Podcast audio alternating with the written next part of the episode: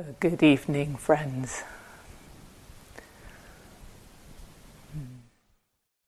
I'm hoping that uh, by now that you're kind of getting a feel for maybe soaking up at some kind of cellular level that one of the core messages that we're hoping to convey in the teachings is the uh, really fundamental role of kindness or friendness, friendliness or benevolence in this practice that we're doing together. That this is kind of an ethos that uh, we feel runs through the whole of the practice. It's what nourishes the heart and uh, really is the underlying motivation for engaging with any of this in the first place.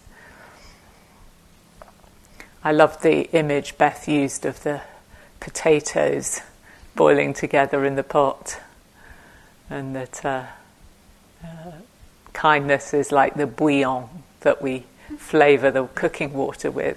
But I was thinking, it, it, you know, it's so critical. Maybe it's actually the taste of the water itself, in a way. Because, uh, as she also said, and we've other people have probably said in different ways, you know, it becomes really evident that the state of our mind shapes uh, our experience of the world.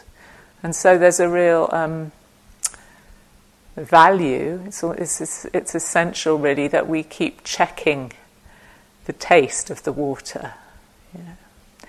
So tonight I'm going to share some reflections on metta with you. I know it's a well worn subject, uh, but it, these are some thoughts that feel alive for me at the moment, and I just invite you to take what's helpful to just uh, have a sense of being able to listen at ease. There's no need to pull in anything that's offered or to push it away. So to just sit comfortably and uh, trust again that what's useful will go in there somewhere. And as you sit, maybe just checking the quality of the mind right now.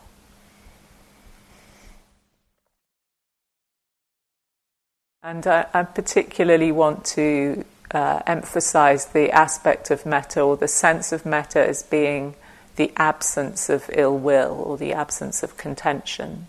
And so you might just also, whatever is happening in your mind this evening as you listen, however you're feeling in your practice today, just uh, to offer yourself the possibility of non contention with how it is.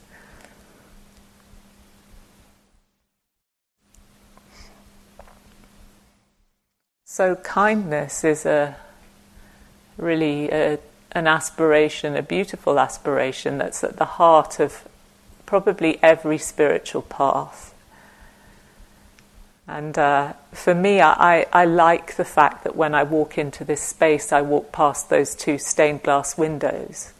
You know, I know that we all have different conditioning around around this, and different, you know, uh, it will bring up different uh, memories and so forth. But just the touching the um, the quality of kindness and benevolence in another faith that was a part of my early life. Actually feels like there's a there's a coming together of things.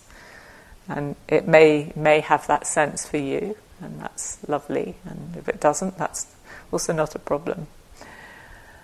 But and it, then it also the the aspiration to kindness doesn't just uh, arise in people followers of spiritual paths. I was actually was Googling earlier to try to pull up a quote that I thought I'd use for the talk, and I was I Googled the benefits of metta, and I thought I was going to get a reference to the Anguttara Nikaya. And I got all these different research projects onto the, the benefits of loving kindness, and that it's you know out there in the in the clinical world in a big way now too. So it's kind of fun, you know. You can use it for weight loss and length- lengthening your telomeres and things like that.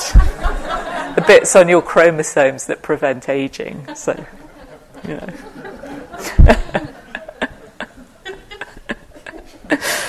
uh, but um, I think, you know, being the recipient of kindness too also is something that opens the heart. And last, in my last talk, I was know, talking about this, this image I have of the mycelial mat underneath the, connecting the, the network of uh, trees and plants predominantly. And maybe the kindness, you could say, is like the energy or the synapses that make the connections in that mycelial mat.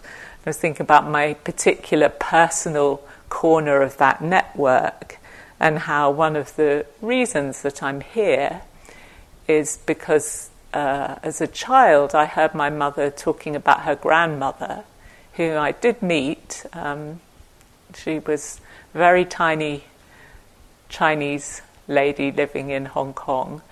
And she, she didn't speak any English, and I didn't speak any Chinese, so I never had a conversation with her. But she died when she was a few days off a hundred, and uh, so I did know her, meet her several times in my childhood, and that uh, my gra- uh, my great grandmother was about the kindest person that my mother had known in her life, and she was a very devout Buddhist, and um, used to first of all walk my mother to school as a child, and she's sort of the closest person, and then my mother got sent to school in England at the age of 12, and her, she remembers her grandmother saying prayers for her safety uh, whenever she, was, she came back to England.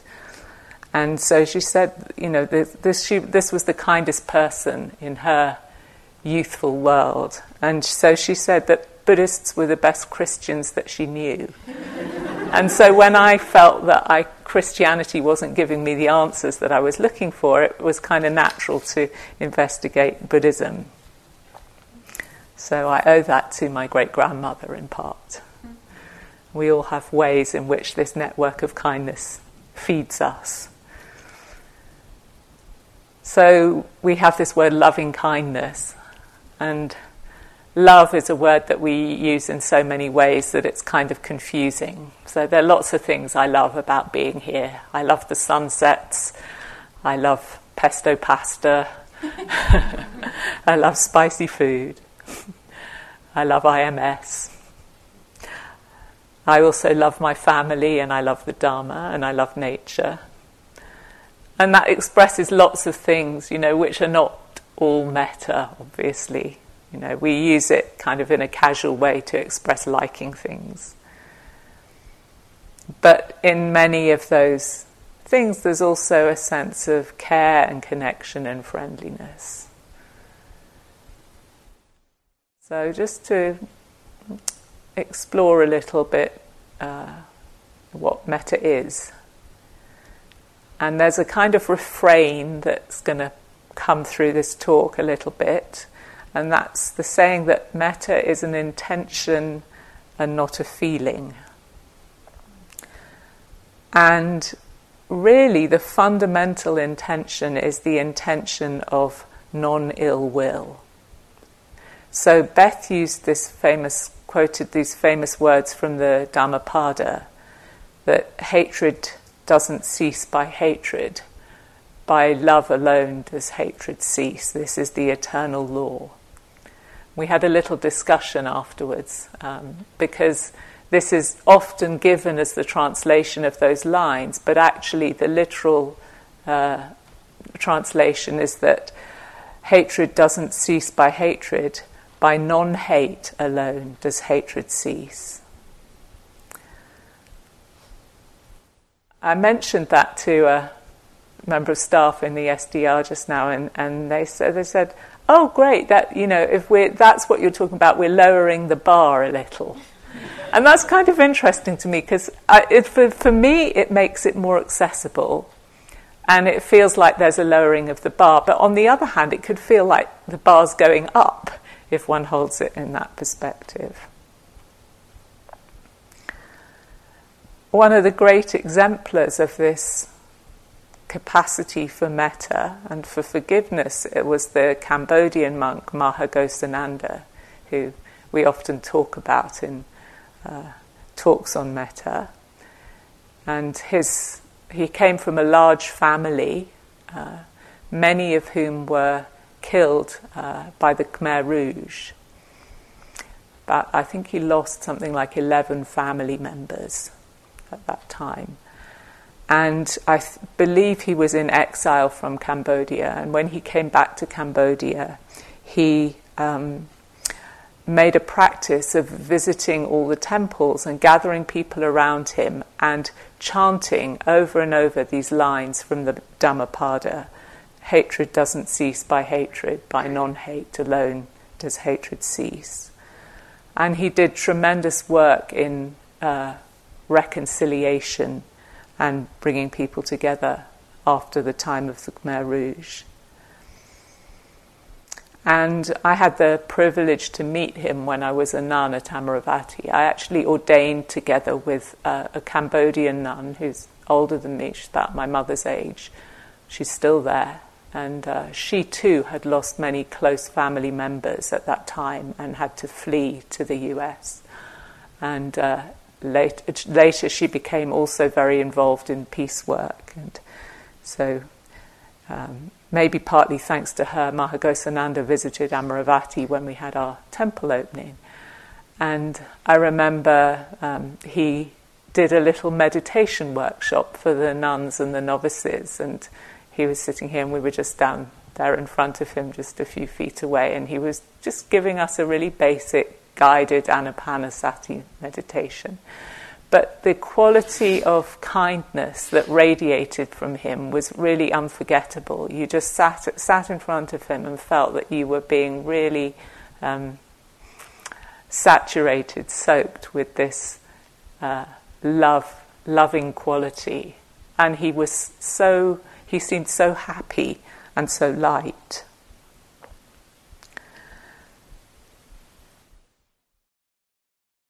The, uh, some of the teachers who've spent time in Burma were also talking the other evening about uh, somebody that they, they referred to as the happy sayadaw. So, this monk who, whatever was going on, was laughing and having fun and saying to him at one Bhante, how do you how do you manage to be so happy? And he said, ha ha ha, I have no ill will towards you, or towards you, or towards you, or towards anyone in the world. And uh, the result was a happy mind.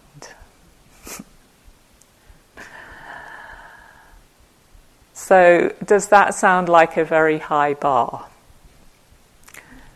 It's really helpful to remember that metta is a parami, one of the ten perfections that actually it took the Buddha many lifetimes to, uh, to develop, to cultivate.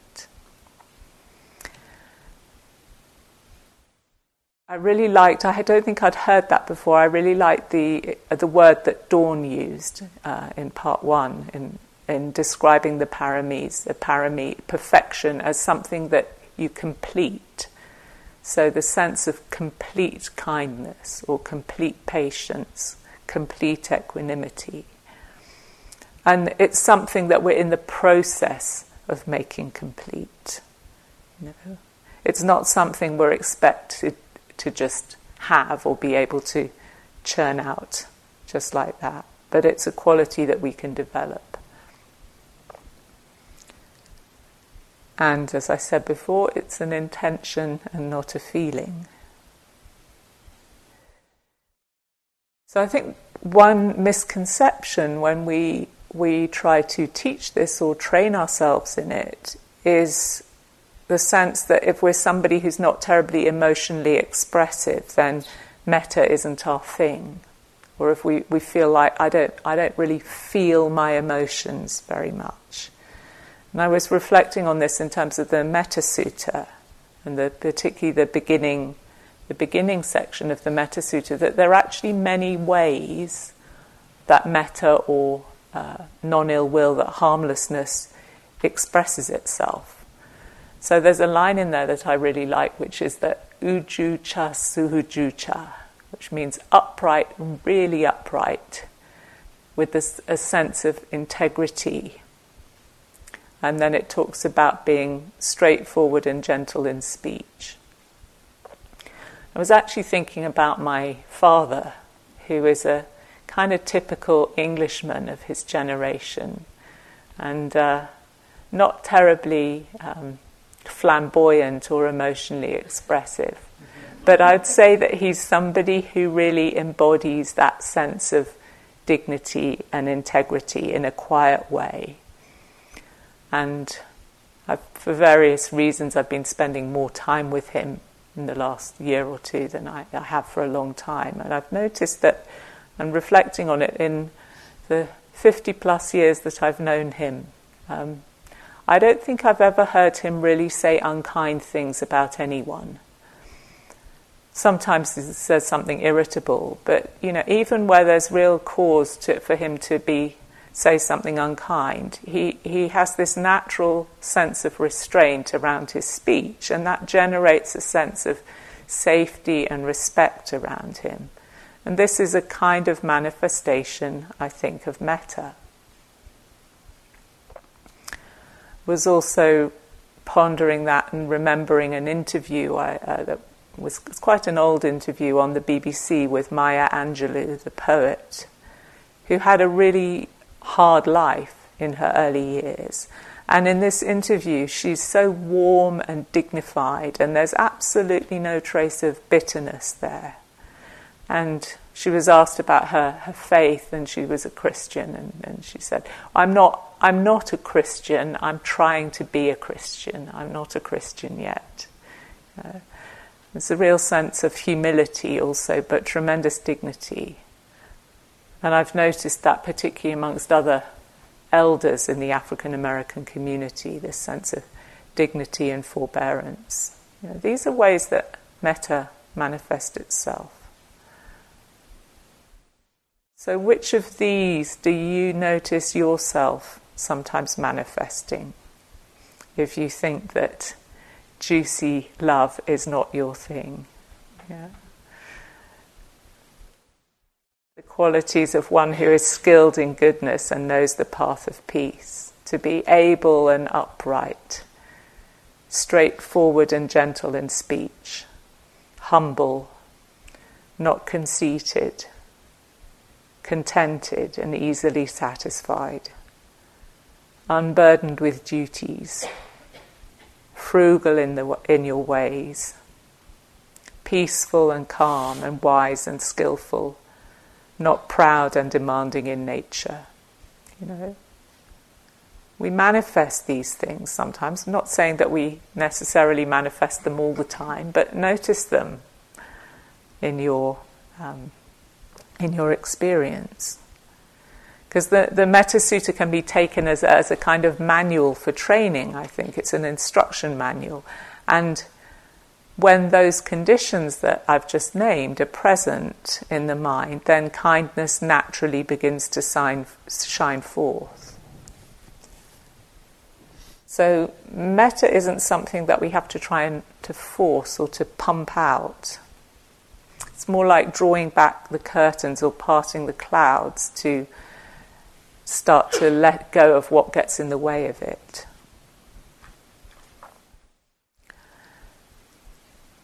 What it isn't, as you know, is liking and attachment, you know, which is sometimes called the near enemy or imposter for metta. Because liking and attachment is kind of agitating. There's a the sense desire that is involved is agitating.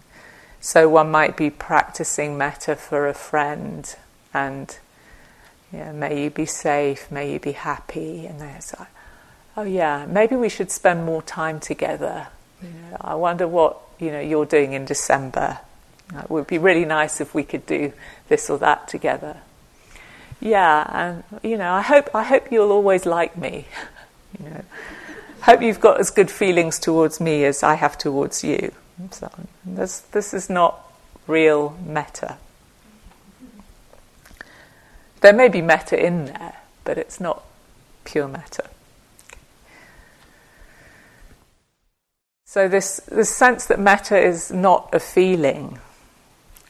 So Carol told me recently that Sharon Salzberg, I haven't heard this direct from her own lips, but says that she will go to her grave saying metta is an intention, not a feeling. So she obviously being, you know, this is the big thing that she teaches. She obviously has the impression that people take a long time to get this. And I have to say, it's taken me a very long time to get this too. You know, I've heard it said so many times, and I say it to people. And yet, at the back of my mind, I hadn't realized that there's, there's, there was kind of lingering belief that we just say this to encourage ourselves when we're not really feeling it, so that we keep practicing, you know, and to encourage people who aren't really getting it. And, you know, eventually they'll get the feeling. Eventually the feeling of goodwill will arise if you just kind of keep going with it. So the, in, in there a sort of sense that there's something that we have to fabricate or concoct that's metta. And what I've come to realize is that this is not true. You know, that Sharon is right. Thank you, Sharon. You know, so metta is what we experience when there's a connection accompanied with a real, maybe temporary, but a real absence of ill will. And I, I think I've been tasting this in my practice since I, I, was practicing metta for the last six weeks, just to give you a kind of um, background.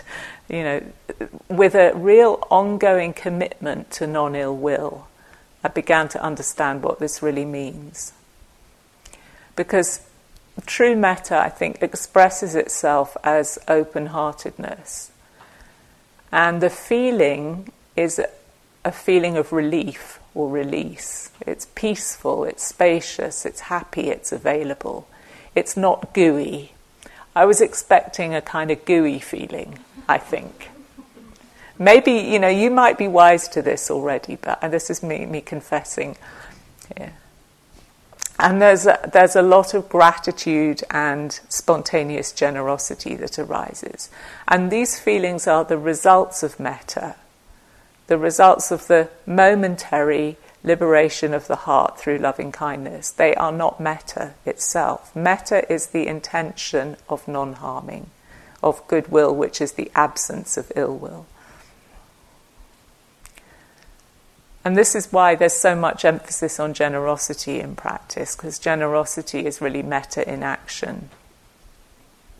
So, in terms of the, the stickiness and the attachment, is that you can notice the difference when you have the impulse to give somebody something, even your attention, and you want something back, yeah? versus when you just give and you're glad to give.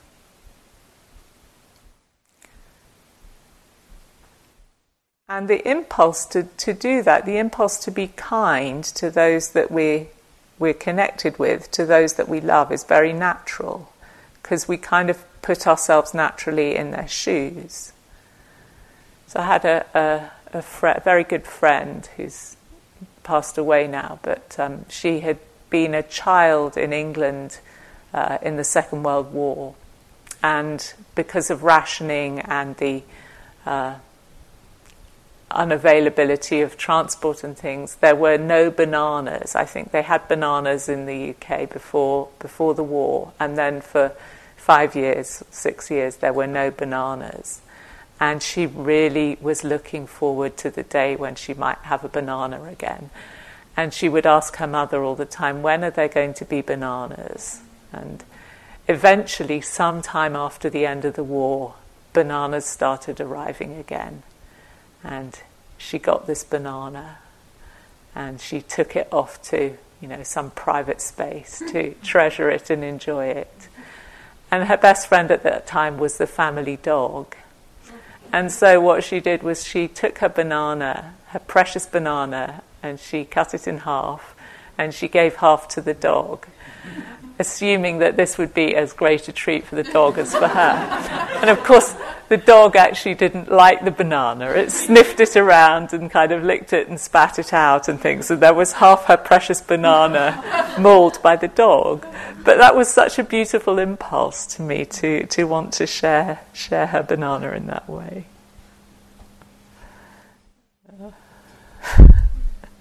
Maybe she wanted something back, but I think the, in the initial impulse, you know, it's, it's, something very spontaneous and very natural. And it's, uh, unconditional rather than conditional. So, one of the words that's used obviously for metta in the traditional teachings is one of the four immeasurables. So, whereas wanting, greed, hatred, and delusion make measurements around everything, they assess everything, metta is immeasurable, it's infinitely generous. So, the immeasurables are also known as abidings, the Brahma Viharas. This is the same word that Andrea was using to talk about mindfulness that's used in the, in the um, Satipatthana Sutta and in the Metta Sutta. Viharati, one abides.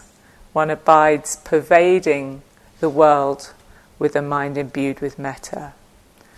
The same with all the other Brahma Viharas, compassion and uh, appreciative joy and equanimity, which rest on a foundation of metta. I'm not going to talk about those tonight, but really, metta is like the bedrock underneath them.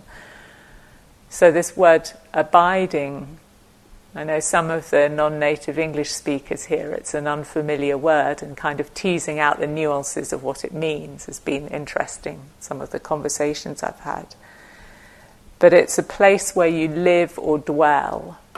And I like the English word habit or habitat, you know, a place that you inhabit. And this comes, it's the same root. It's like a place the, which the mind frequently gravitates back to. And this is how we cultivate it. It's also the place where the devas abide. So I don't know if Greg has talked about the Metta Sutta being food for the devas yet, but the Metta is the food of the devas. So this is the aspiration expressed in the sutta. It doesn't re- not in the in in the Metta Sutta. There's kind of instructions as to how to practice metta, but whenever the Buddha says cultivate meditation on loving kindness, as he does to his son Rahula, he says, Rahula develop meditation on loving kindness, for when you develop this, any ill will will be abandoned. The way that he says to do it is he just says, one abides pervading the world with a heart imbued with metta, above, below, around, and everywhere, to all beings, including oneself, without exception. One abides pervading the all encompassing world with a heart imbued with metta, abundant, exalted, immeasurable without hostility and without ill will. So that feels to me like a high bar. so, what do we do about this? How do we go about cultivating it? In the Metta Sutta, the Karaniya Metta Sutta that we chant, it says one should sustain this recollection etang sating aditeya. So it's a sati, which is the word for mindfulness. It's a it's something to keep in mind, to establish and keep recalling an intention. So I think there's a way that we can kind of marry it to our mindfulness. And we have to be creative, or we can be creative in the ways that we find to do this, to keep doing this. So, when you open and close doors, I think somebody invited us to be mindful of reaching towards doors and things. You know, we could have things that we begin to link to a sense of, oh, is there, can I do this with a sense of gentleness and friendliness? I really like when I practice with the breath to have a sense of befriending the breath when I walk on the earth to have a sense of befriending the earth. So that we just start, the, the marrying of mindfulness and uh, goodwill starts to become natural.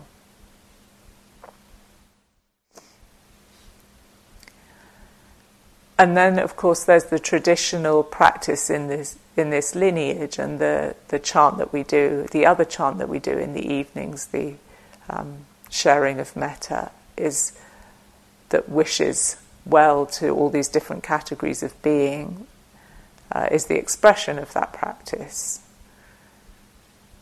So the wish that beings, including oneself, be free from hostility, that they be free from physical and mental suffering, and that they can easily find what they need to live comfortably. And I like this sense again of that they be free from hostility. May they be free from their own hostility. May they be free from my hostility. May they be free from everyone's hostility. So we, we can boil those down into some succinct phrases that, and we need each to find the ones that work for us. But traditional phrases think are like, "May I be safe," "May you be safe," "May you be happy," "May you be healthy," by which I mean as healthy as is possible for you to be, or this body have as much ease as is possible for it to have, and may one live with ease. And then we connect those words and phrases to the thoughts of other beings.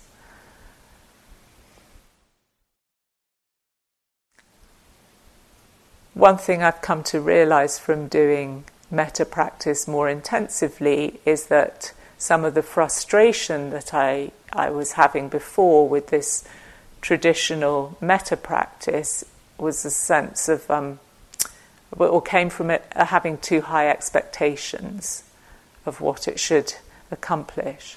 And if you think about your vipassana practice or what your the, the regular meditation that you do throughout the day, if you're someone who has not done a lot of metta practice, if you were to practice that once a week for 45 minutes, you know, you probably uh, would not have the facility that you have with it now. And yet we kind of launch ourselves into a once a week metta practice and we think it should be working mm-hmm. straight away, you know. Um, it takes it takes time to develop this, and if we really want to develop it, we maybe need to do it more frequently. But whatever, however much we do, we're doing something useful. One of the questions that arose a lot in my mind is how do I do this right? And we can get really complicated about it. And I was reflecting when my mind got into one of these places as I was practicing in the last few weeks. I suddenly thought, hang on, Jaya, you're, you're making this far too complicated. You know, a child knows how to practice goodwill. If you were trying to teach a, a you know, a six year old the practice of metta. You might just invite them to send friendly wishes to their teddy bear or something. And they wouldn't, you know, they wouldn't say, oh, how on earth do I do that? They'd know exactly what to do. And uh, so we, we can kind of come at it with a little bit more innocence.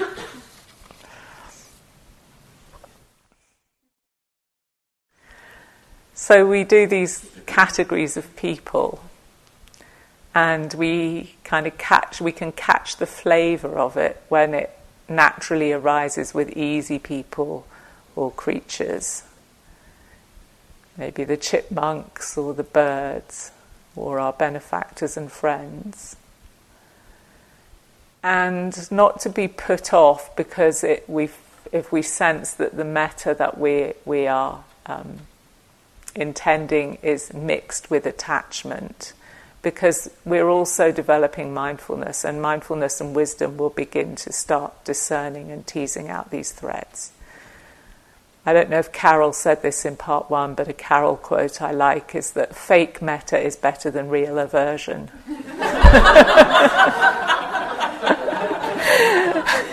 Your metta doesn't have to be perfect. That helped me.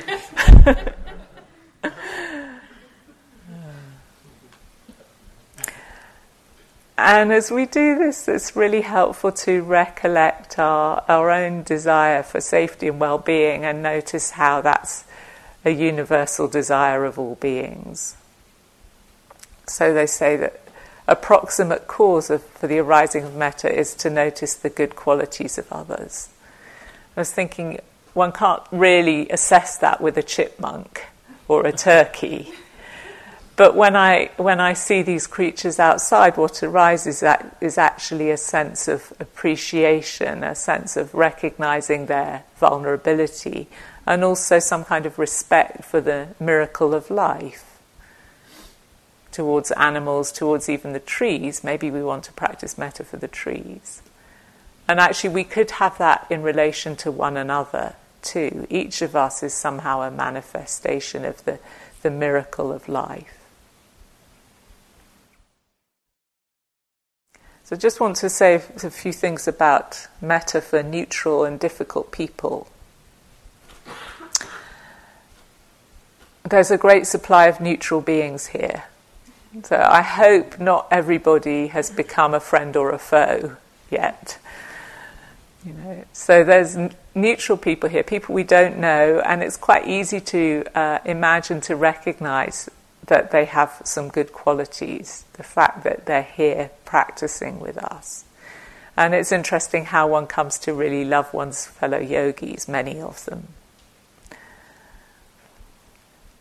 and they also, you know, sometimes rub up against us like these potatoes in the pot. So, Dharma practice, the practice can be bumpy. But it's also true that what the Buddha said that the, the teaching is beautiful in the, or practice is beautiful in the beginning, beautiful in the middle, beautiful in the end. So I, have heard so many people um, noticing, saying how they're noticing that they feel less aversion and ill will towards people over things that they used to find really irritating. It's really good to notice this in one's experience. And of course, maybe it varies from day to day according to one's mood and so on.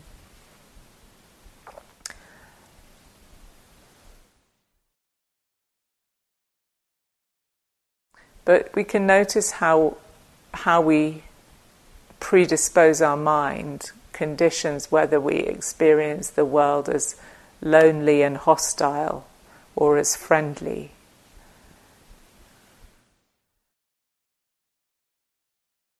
That's how people manage to be hermits in caves for years and years and years without feeling loneliness because they're practicing uh, this heartful connection with all beings and yet one can be in a very crowded place and feel uh, very isolated and very disconnected.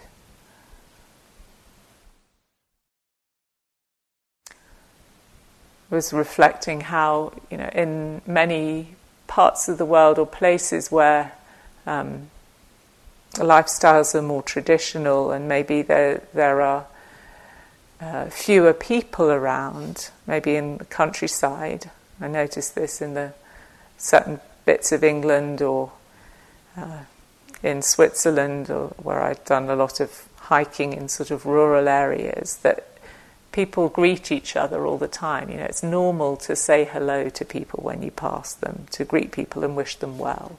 And yet, when we live in cities, you know, our habit is to keep our eyes forward and ignore everyone. There were some um, articles recently in the media about etiquette on aeroplanes and how it's the, become a thing. Is like you don't engage with the people on either side of you, you just kind of keep to yourself because I think people don't want to be trapped in a conversation with somebody that they don't want to engage with for 10 or 12 hours in a metal tube hurtling through the air. you know. Um, there's kind of protective reasons why we do this. But even if we're choosing, I mean, you could maybe treat the aeroplane like being on retreat. It's like we, we might choose not to engage, but one could still actively uh, wish people well. And it's really interesting how, if we just hold that thought for five minutes towards one another, and I've played with this sometimes, you know, on the bus or the train or walking down the street where I live in Oxford, which is a city and there are quite a lot of people around, and how the effect on the heart of just holding that thought, and one doesn't have to really um, do anything big with it, but just noticing people and wishing them well. And it completely shifts the mood, or can completely shift the mood.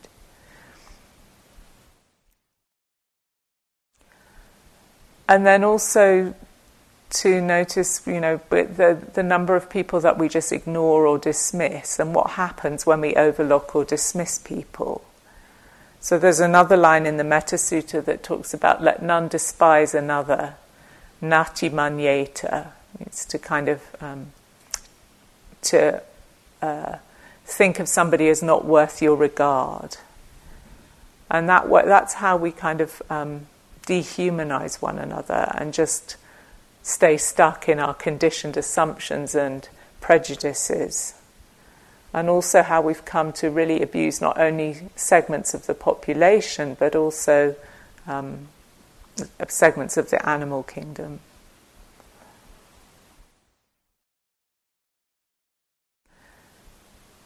So, to practice remembering the intention of non ill will,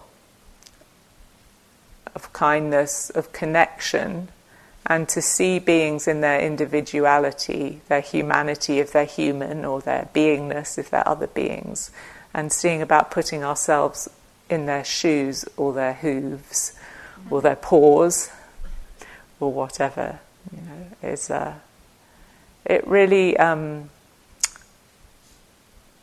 creates a much happier world to live in. And when we do this with the use of phrases, the phrases aren't empty. You know, it can feel like, oh, I, I'm not really feeling this, so what's the point of saying, may you be well or may you be safe?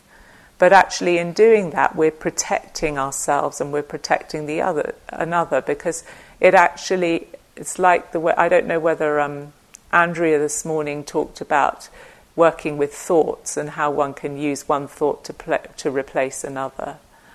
This is one of the classic teachings of the Buddha. It's like when we drop those kinds of thoughts into the mind, they flush out and displace the other thoughts that might be ticking along unconsciously. At least they reveal them. Another thing is that when when we practice uh, friendliness towards neutral people, is that they cease to be neutral. You might have noticed. It's like you you practice metta for somebody, and then actually they start to become associated with a pleasant feeling. And then when you do finally, if it's say it's a yogi that you've never spoken to on retreat, you find that when you speak to them at the end of the retreat, there's a natural uprising of joyfulness, and they pick up on it, and they likely manifest friendliness in return.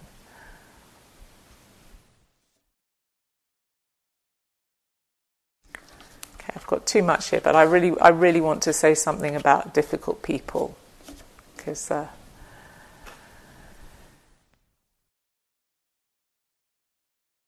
so um,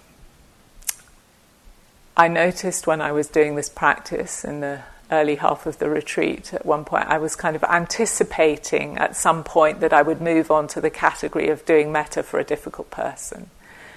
And there was somebody I knew who happened to cross my path one day. They're not a yogi, they're not here now, so don't, don't worry about this. But somebody I knew, and actually, you know, an, they could actually, I could use them as a friend, but they're somebody who kind of triggers a few difficult things for me. And so my mind was sort of shopping around for candidates for my difficult person. And I thought, oh, I could use that person. And I could really see from that moment, my mind started gravitating to everything that I found difficult about the person. And it was like I was constructing a difficult person. And I really had a, a saw how this is what we do all the time. You know, we, we create our difficult people. There's an accumulation of the mind landing on things that we find difficult about somebody or that we dislike, or contacts that trigger aversion. And if the mind stays with that and makes much of it and gravitates to that, you know, eventually we have a difficult person. And we can reinforce that for years and years and years and decades and it often becomes self reinforcing. And I'm not saying that there isn't good reason sometimes, often, that those difficult feelings arise in the first place, but we really we get involved in keeping the difficult people difficult and in making them difficult. And so I, at that moment, I okay, I'm not, I don't want to do this. I'm not going to uh, keep gravitating to these thoughts. And because it was only a minor thing, you know, it was quite easy to put down. But I became also really interested in why people, whenever I experience anyone as difficult, what's happening. And I noticed that it's always about me projecting the pieces of myself that I don't like onto other people. So if I find somebody difficult, what is difficult about them? And I noticed, for example, I, am somebody who's kind of really brought up not to be needy. And I, I, I have an aversion to people I perceive as being needy or to, to the quality of neediness in people. But it's because I really, you know, there's that part of myself that doesn't want to be acknowledged. Or conceited is another one. So, so that was interesting. And then really, really difficult people. Because I think this is a big interferer in our practice and a huge source of suffering. And for me, in the past, it's been a real bugbear of time on retreat also. Beth said how we, we, we're tangled in a tangle. This is one way the Buddha described our predicament. And um, one way I've heard Rebecca talk about this is about karmic knots. You know, many of us come with one or more really difficult relationships or past hurts that we really, you know, um, hope that our retreat practice is going to help to heal. And I've come to see them as being more like kind of um, karmic wounds or physical wounds. And the thing about a wound is that it hurts, and therefore we keep fussing over it. And we fuss over and over again. And our own non forgiveness or our ill will hurts. And so there are these persistent stories that come into our meditation. And I'd say that for years, every single retreat, you know, most days of my retreat, and maybe every time I walked around the loop, sometimes entire walking meditations, you know, this particular story or bundle of stories would resurface. And what I've come to realize is that rehashing it, I think, slowed down the healing process rather than speeding it up. So sometimes actually rehashing things in the company of a skilled therapist perhaps is like going for surgery. But we're not going for surgery here. You know, on retreat this is more of a holistic healing process. And so my sense actually of these things now is that the more useful thing to do is to leave them alone as best we can and help the body the mind, the immune system, to see if we were to grow strong and healthy. And then these things will start to heal themselves. So, to really take on board this suggestion that we don't work with what's most difficult, and that actually it's okay to park what's most difficult for the time being. And what I've noticed is that as the as uh, the habit of, of non ill will becomes stronger in the mind, the habit of happiness, that the difficult stuff starts to heal itself on its own.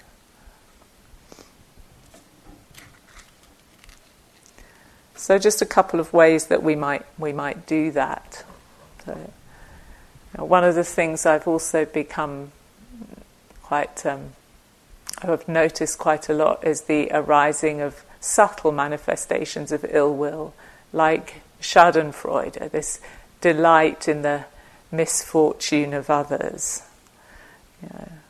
So, have you noticed thoughts arising in the mind like, you know, there's an announcement in the hall, please don't do this or that or the other, and somebody's been irritating you because they've been doing that, and you think, aha, you know, now they've been told. or does it just my mind do that sometimes? I noticed one or two of those thoughts in the past. And then they're realizing, oh, actually, that's, that's really ill will, and I'm not wanting to invest in ill will. And not to make it, you know, not to make oneself bad or terrible about it, but just to notice. It's better that we notice these things than that we don't notice them. Or have you been glad, perhaps noticed this little sense of satisfaction when your competitor yogi misses their sitting? You know, this person that you was really intimidating you because they were such a brilliant yogi, and then they suddenly aren't there, and you think, oh, they're not perfect after all. You know? These kinds of things. You know, to just notice the little ways in which the mind um, has these shimmers of ill will or the absence of goodwill, and we can we can. For me, that's a kind of incentive to stay mindful and to offer an alternative, to cultivate an alternative habit. Or, you know, we might find somebody's walking too slowly or too quickly. So I've noticed like I'm going somewhere and I'm on a trajectory, and then my, my pace is kind of interrupted because somebody's being really slow and mindful in front of me, just in the, the kind of, you know, junction area of the dining room or whatever. Maybe I'm trying to get to a sit on time or a meeting or, you know, do something in my room and get back in time for the beginning of the meal or whatever. And then there's this irritable inner voice that goes, oh, come on, get real, you know, you're just trying too hard. and it, one can proliferate with that and say, oh, may, maybe, maybe I'll write a note just asking if there can be a reminder that people just pay a bit more attention to one another in the kind of busy spaces and things. And, uh, you know. And then we start to notice that yogi every time we see them and kind of, are they walking too slowly? or, so one could have all that go on, or you can just notice, okay, I'm here, I'm on my little trajectory, and suddenly, oh, there's somebody going a bit slower in front of me. I can slow down. And maybe there's this little arising of unpleasant. It's like I've been interrupted in my tracks. And there's, okay, so there's an arising of unpleasant. Ah, I notice I was kind of clinging to my speed. Does it really matter? You know? And there, there's a kind of, one's registering a, an unpleasant interruption, this sense of dukkha as being not getting what one wants, but there's no ill will towards the other yogi. So you know, one could have exactly the same scenario with somebody going too fast or making too much noise, and then you see, oh, I could just, you know, I could get stressed about this or I could relax, and I don't have to start accumulating ill will towards this person. And it's a big relief to realize that we don't have to like everyone all the time in order to be practicing non ill will. There'll probably always be times when contact with others triggers unpleasant feeling, but it doesn't have to interrupt our metta. You know? Because we don't have to proceed from the unpleasant feeling to the generation of ill will. And that's different from feeling the ill will and then saying, kind of trying to layer some metta on the top of it to kind of, you know, get rid of it. So actually, we're, we're, mindful of these contacts, and I'm sure we'll be talking more about this. Actually, we don't have to take that next step, and that all this can come just from the commitment to not practice ill will.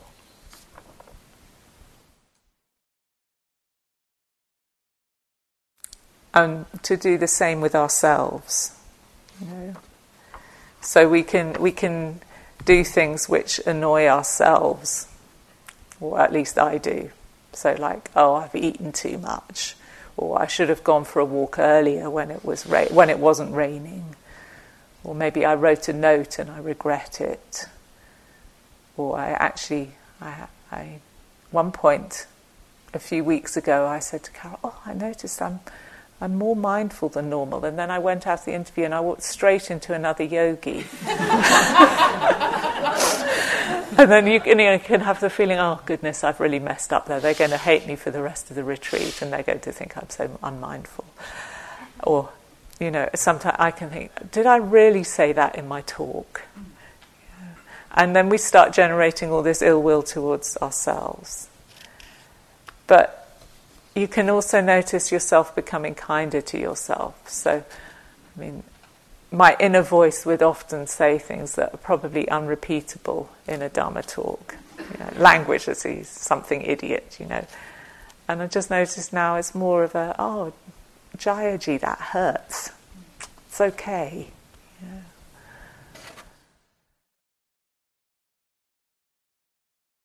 So, out of kindness, I will wrap up in a moment.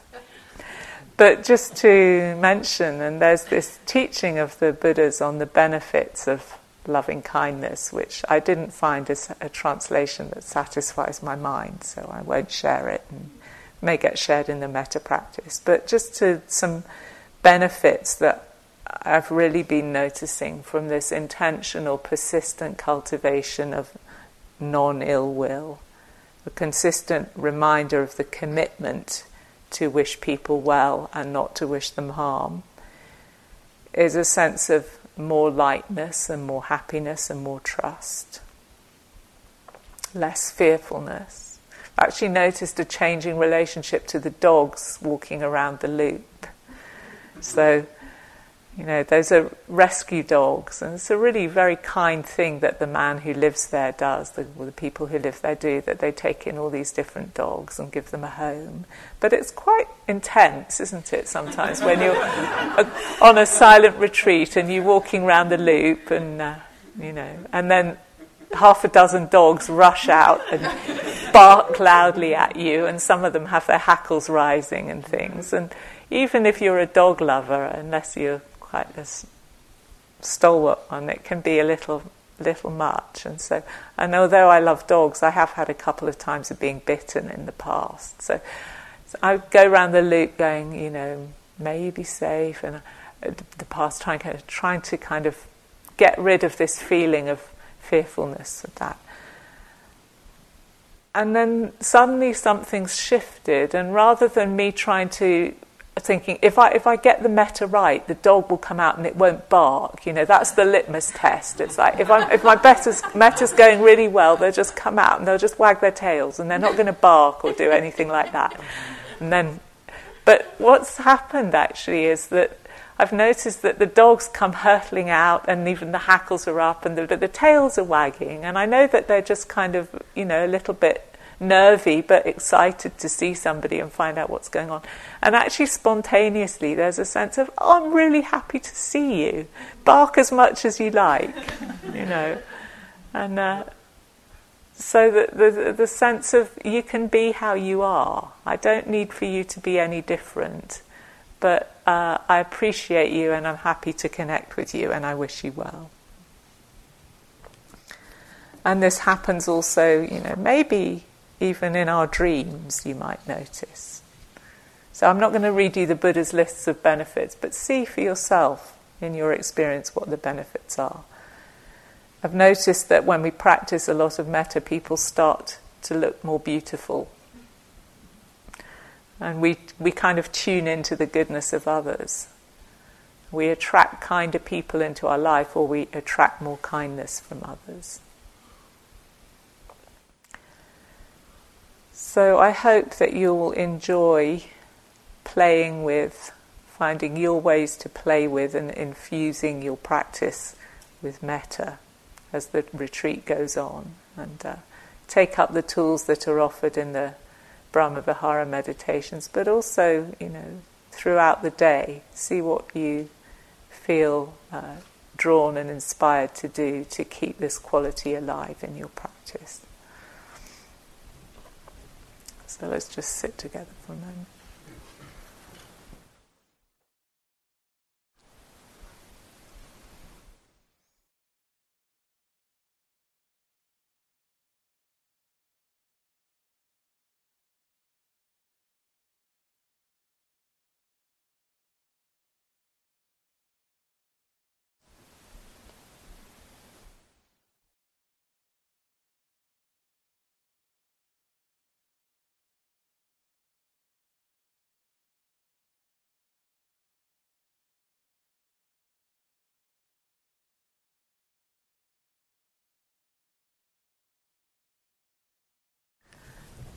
Thank you for your kind attention.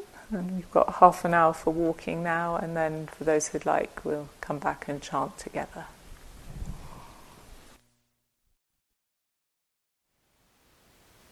Thank you for listening. To learn how you can support the teachers and Dharma Seed, please visit dharmaseed.org slash donate.